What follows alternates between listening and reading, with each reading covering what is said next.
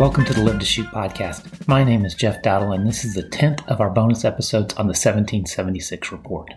As a recap, just to remind you that the 1776 Commission was initiated by President Trump, and the declared purpose of the President's Advisory Commission was to enable the rising generation to understand the history and the principles of the founding of the United States in 1776 and to strive to form a more perfect union. This requires a restoration of American education, which can only be grounded on a history of those principles. That is an accurate, honest, unifying, inspiring, and enabling. I think this report's really important. So we've been working through it a little, a few episodes each week and going through it so that if, if you don't want to sit down and read all of it, you can uh, spend just a few minutes listening to uh, each bit of it each week as we work through it. So now we are on part five, the task of national uh, renewal, and we're going to be discussing teaching America.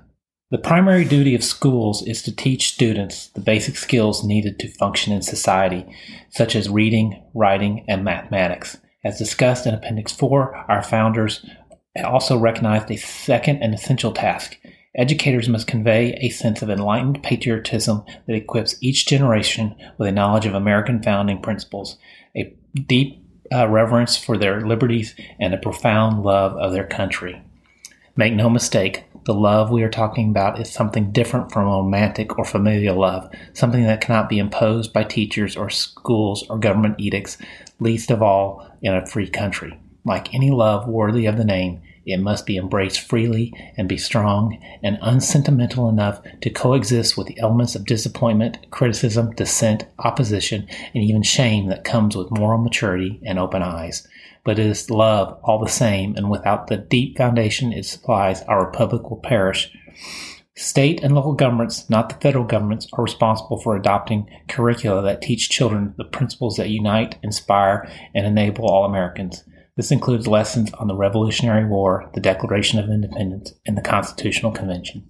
Educators should teach an accurate history of how the permanent principles of America founding have been challenged and preserved since 1776. By studying America's true heritage, students learn to embrace and preserve the triumphs of their forefathers while identifying and avoiding their mistakes. States and school districts should reject any curriculum that promotes one sided partisan opinions, activist propaganda, or factional ideologies that demean America's heritage, dishonor our heroes, or deny our principles. Anytime teachers or administrators promote political agendas in the classroom, they abuse their platform and dishonor every family who trusts them with their children's education and moral development.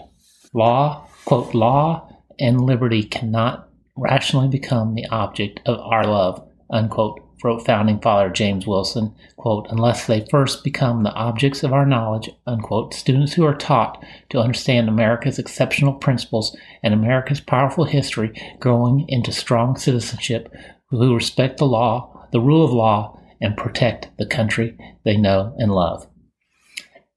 A scholarship of freedom. Universities in the United States are often today hotbeds of anti Americanism, libel, and censorship that combine to generate in students and in, a, in the broader culture at the very disdain and at worst outright hatred for this country. The founders insisted that universities should be at the core of preserving American republicanism by instructing students and future leaders of its true basis and instilling in them not just an understanding, but a reverence for its principles and core documents. Today, our higher education system does almost the precise opposite. College peddle resentment and contempt for American principles and history alike, in the process weakening attachment to our shared heritage. In order to build up a healthy United citizenry, scholars, students, and all Americans must reject false and fashionable ideologies that obscure facts, ignore historical context, and tell America's story solely as one of oppression and victimhood rather than one of, of imperfection, but also unprecedented achievement toward freedom, happiness, and fairness for all historical revisionism that tramples honest scholarship and historical truth, shames Americans by highlighting only the sins of their ancestors, and teaches claims of systematic racism that can only be eliminated by more discrimination, is an, is an ideology intended to manipulate opinions more than educate minds. Deliberately destructive to scholarship shatters the civic bonds that unite all Americans.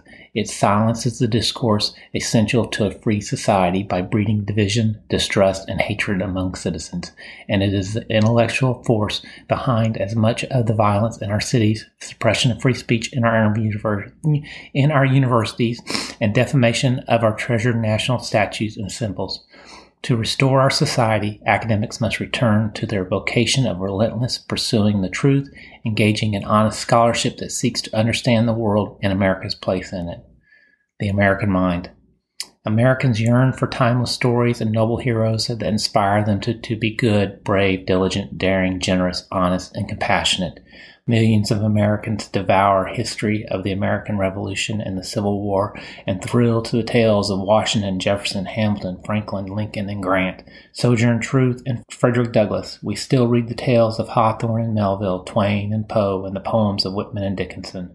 On Independence Day, we, we hum John Philip Sousa's Stars and Stripes Forever and sing along to Woody Guthrie's This Land is Your Land. Americans applaud the loyalty, love, and kindness shared by the March Sisters and Little Women, revere the rugged liberty of the cowboys and old westerns, and cheer the adventurous spirits of young Tom Sawyer.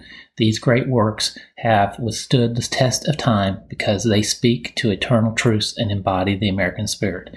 It is up to the American artists, authors, filmmakers, musicians, social media influencers, and other cultural leaders to carry on this tradition by once again giving shape and voice to America's self understanding to be what Jefferson called an expression of the American mind. To, to them, falls the creative task of writing stories, songs, and scripts that help to restore every American's conviction to embrace the good, lead virtuous lives, and act with an attitude of hope towards a better and bolder future for themselves, their families, and the entire nation. Next week, we will talk about the reverence for the laws and then the conclusion.